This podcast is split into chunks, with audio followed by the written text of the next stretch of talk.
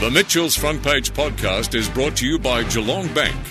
Listen live on 94.7 The Pulse, Mondays and Tuesdays from 9 till 11. And on the line now, Davina Montgomery, good morning. Good morning, Mitch. How are you? Good. Thanks for being on the program once again. First of all, I mean, it's a great weekend when you can go more than 5K from your house. It is kind of nice, isn't it? I did go a little bit more than 5Ks, although not too much further, I must say. Well, I said to people on Friday I didn't know where I'd be going, but it'd be more than 5K from here. And just great to get down the coast. And places like Point Lonsdale did seem very, very busy.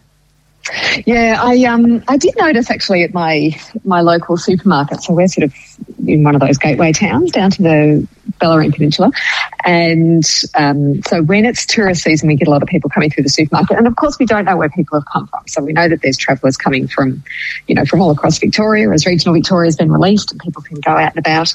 But um, I did have the supermarket staff sort of saying there seemed to be a lot of people who are paying in cash and not using their Flybuys, and you know trying not to check in and things like that. So it does raise a few questions, but I really hope that most of the people down are from regional Victoria.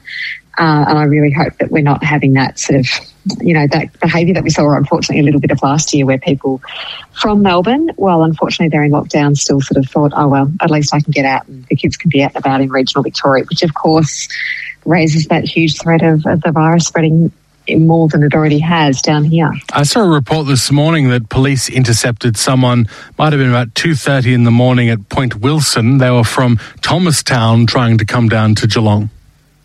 Yeah, I think it's, I mean, look, I think it's inevitable, isn't it? I mean, it's, again, it's hard to tell. We people can be coming from other parts of Victoria, but we know that Geelong's such an easy destination from Melbourne.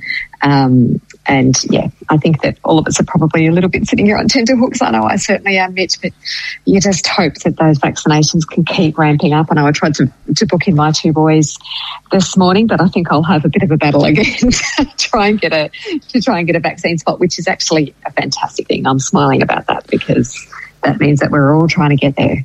Yeah, I actually agree with the Premier when he says that the people that are hesitant about the vaccine or that may be against the vaccine entirely, they do seem to be in the minority. They may be amplified by some forms of media, but I think for the most part, people want to just go there, get the vaccine, and do their thing. Yeah, I think so. I think for the vast majority, and uh, you know, look, we again we we're so good at vaccinating in Australia. It's something that we do really really well. So when we do get vaccine hesitancy, uh, even prior to COVID, it did raise really big headlines, which it doesn't necessarily do overseas, and that that sort of tells you about I think how um, how appreciative of the role the vaccines play in our public health system about that protection of people, you know, and uh, I think that, you know, we're good at this. So I don't have a lot of doubt that we will get to good vaccination levels. Um, there will be look there'll always be some holdouts. We the epidemiologists they they always factor that in when they do their calculations. But i think for the vast majority it will. And for even people that are probably sitting there on the fence those people that have perhaps been eligible for a long time that haven't gone out and got it when a few of those privileges like going to the footy um, going to art shows going to concerts being able to get on a plane when those sort of things become vaccine dependent, then that changes. And we saw that, you know, listeners will remember that when we had the no jab, no play policy, when there was, if you do not have your kids vaccinated, they cannot go to, to kinder, they cannot go to, to primary schools, you know, putting other kids at risk. So um, that's really important because we know that particularly when we're talking about kids and, you know, it's right through the population, there are people that can't get vaccinated. There are people that are vaccinated but are still really immunocompromised, that are still at risk. So uh, vaccination is how we protect everyone, not just ourselves. But, you know, I think there's a high level of self-interest in this, Mitch. We've been able to sit here in Australia and see what's happening around the world. We've seen the headlines from countries that we would feel pretty representative to, you know, places like the US and the UK that have pretty good health systems, um, seeing the struggles that they've had, seeing kids in ICU units you know, these are all horrible, horrible things um, that for a long time we've been able to watch from a distance, albeit lockdown distance. Mm. so we've sort of been stuck at home doing it. But we have been able to see what this virus is doing around the world. So I think for a lot of us, it's really just, oh God, I don't want it. I certainly don't want anyone I, I love and care about to get it. And I really hope that as few people as possible get it because I think we've spoken previously that um, I still hold real real concerns about the long term impacts of long COVID, and even that does apply to people who don't have a serious infection. we know now from lung scans, we know we're starting to get the data, we're starting to see those, you know, those months and uh, over year from people who've had even mild symptoms are carrying real impacts from this disease. Now, over in New South Wales, you've probably seen that the Premier stopped doing the daily updates.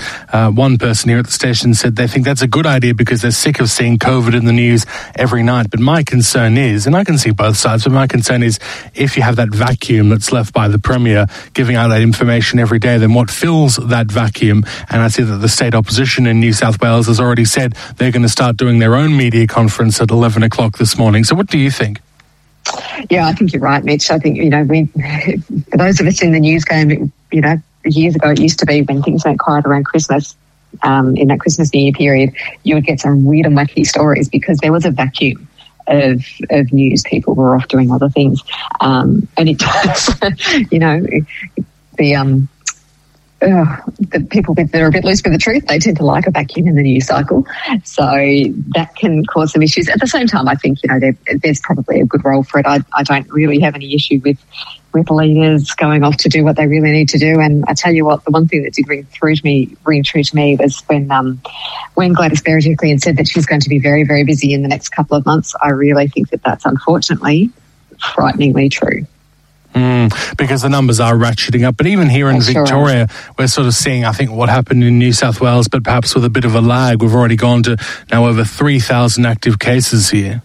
Yeah, it was at 473, I think, today. I mean, that's yep. a lot, isn't it? It's big numbers, and and I feel like, yeah, I feel like I'm starting to get immune to the numbers, Mitch. I'm not sure if you are too, but you know, you sort of see them, you take them in, you get that little sinking feeling, but it's probably not the dread that we had last year, and I think that's just fatigue more than anything else, and and that sort of realization that this is going to be the case for quite some time. We're going to see numbers. Um, I, I quite like the idea of switching the focus to the numbers in hospital and the numbers vaccinated in hospital, the numbers vaccinated in ICU. I think that's really, really important. People who are experiencing severe disease.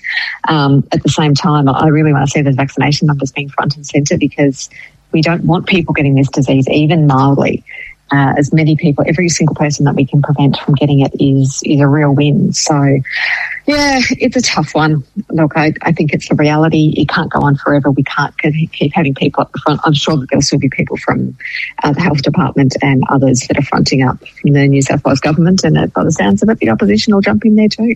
I think a change in philosophy from the Victorian state government's also changed how we perceive the numbers because they've clearly said no, we're not chasing zero anymore, and that the numbers will go up. So it's kind of expected in a way. And I even read on the front page of the paper today that in Geelong we had six new cases over the weekend. Now, if it had been a few weeks ago, six new cases would mean certainly a statewide lockdown.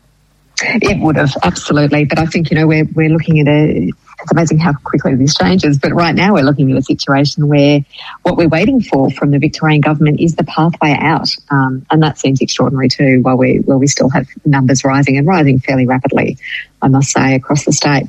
Um, but at the same time, yep, it is it is time. We're looking overseas. We're seeing what's happening. Uh, we are going to be coming out. We do need to be relying on vaccination, and people do need a way out, and not just people. You know, the business sector and that just means people with jobs. You know, we, we tend to use that word, the business community or the business sector, a lot, those words, but really all that means is people with jobs. Um, kids, you know, parents wanting their kids to go back to school, these sort of things that we just need a plan for. We need some certainty about where we're heading. Um, I think that that's okay. People are pretty resilient about it changing. We get that. We're, we're pretty used to it by now, but we do need a plan and we need to be able to put some hope forward. And I don't know about you, but I, I, a lot of people that I'm speaking to right now are all just sitting there looking at each other going, God, I hope we get to have Christmas together. Mm, definitely. Um, the other challenge as well is the Metropolitan Melbourne school students. I mean, they probably need to know if they're coming back for term four or not, or what even mm. term four might look like. And if they're not coming back for term four until everyone's at 80%, well, it might be a good time to maybe break that news now so that people can start to prepare. I don't know if it's um, very I mean, it might be better for the government from a communications point of view to break it a few days out just so that people aren't on edge. But I think from a planning point of view, probably better to let us know as early as possible what's going to happen there. Yeah, I think it's that's becoming really it's becoming a huge issue, Mitch. Um, it does need planning. I mean, schools have been incredible, really, with their resilience and the way that they've been able to to keep delivering education during this time, but it's really, really hard. And I think they do need certainty. Families need certainty. Kids themselves, they need to know what's happening. I mean, you know, the amount of information our kids have absorbed about this virus and the way that we react to it as a as a society, uh, the kind of lockdown restrictions that we've had, they're so well aware of it. It's having huge impact on them. So I think it does need, yeah, it comes back to certainty. Uh, you're exactly right. They do need a plan, and that feeds through to everyone else and all the businesses that are trying to plan about when are employees coming back, when can we do certain projects, what's the next few months going to look like um, as we start looking towards the end of the year it's it's just so hard for everyone to just sit there and go, look, we don't know, so it's we're just going to have to take a punt. Um, people want a bit of certainty now, and I think that's entirely reasonable. Now, the state opposition's had a complete change of leader and a complete shadow cabinet reshuffle. And I did read in the Age yesterday there's a few concerned Victorian MPs It seemed to be the people that didn't get a position, that weren't very happy that they didn't get a position and suggested that the uh, cabinet reshuffle was done more along the lines of who voted for who rather than merit. Just wondering, what do you make of the new approach by the state opposition and this reshuffle, if you have any thoughts on that as well? Oh, look, I, I think there's. Um I don't know that there's been a, a, change of leadership, but that hasn't been the case, to be perfectly honest. I mean, it, and often when we have people that, you know, the politicians that have been able to be, maintain their position in cabinets, it's generally thought of as a keep your friends close and your enemies closer situation. Mm. You know, Malcolm Turnbull and Tony Abbott. Um, so we've certainly seen this many times before. I wasn't surprised that there was a challenge to the leadership, and and we've spoken again. About how incredibly hard it is to be in opposition and to gain traction in not only your messaging, but in people's hearts and minds at the moment. People are busy. They've got other things that they're focused on. They don't really care that much about the politics. Um, while we've never listened more to politicians, the actual politics of it is not really that important right now. But it will be. It will be by the time we get to election next year. Um, and it was an interesting move, I thought, by the coalition to push hard against Matthew Guy. I understand he had the numbers, and politics is a numbers game for anyone who was watching, you know, Survivor, Australian Survivor over the last few weeks, and there was a, a political operative in there, as we kept as he kept telling us. Um, it can definitely be, or it is definitely a numbers game. At the same time, those numbers inside the party, sure, that will decide who sits up there, but the real numbers that count are who's going to vote for who. Um, and that's going to be interesting. It's going to be interesting to see what happens in that pushback. I mean, it, we know at the moment that there's a really strong level of support for incumbent governments, as there always is in times of, of crisis. Um, how long that lasts. And then, you know, traditionally we know that once we come out of those crises, those incumbent governments tend to get uh, voted out because people want to move on and they want it to forget and they don't want that constant reminder. And, you know, you look back to, um, in England, Winston Churchill, that, that great leader, mm. and how revered he was and is in England. But he was voted out straight after the, the war because people wanted to move on and they didn't want to have that reminder. It wasn't it wasn't a judgment on his on the job that he did. It was a judgment on what people wanted the future to look like and what they didn't want to think about anymore. So that's coming. Whether that comes in time for this state election or not, uh, will be an interesting question.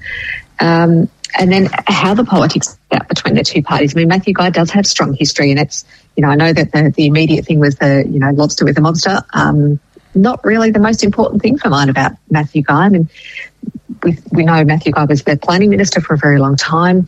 He had um, an interesting relationship with, with development in Victoria and huge problems around Fisherman's Bend, around Docklands, you know, those, really tight, close building, building regulations and that mass development that, that went through. Um, that was all done under Matthew Guy. So uh, I'll be really interested to see how he's changed. Uh, how he's changed his approach, how much he's willing to listen, and what his actual priorities are. And you know, and I think it was interesting to read a bit of commentary over the weekend from African community leaders coming out and saying, look, there, there's a lot of ground to be made up here because we don't forget and we certainly haven't forgiven. So um, we do remember all the all the pretty hideous commentary that came out around African gangs and, and things like that. So the law and push. Um, I'll be interested. Yeah.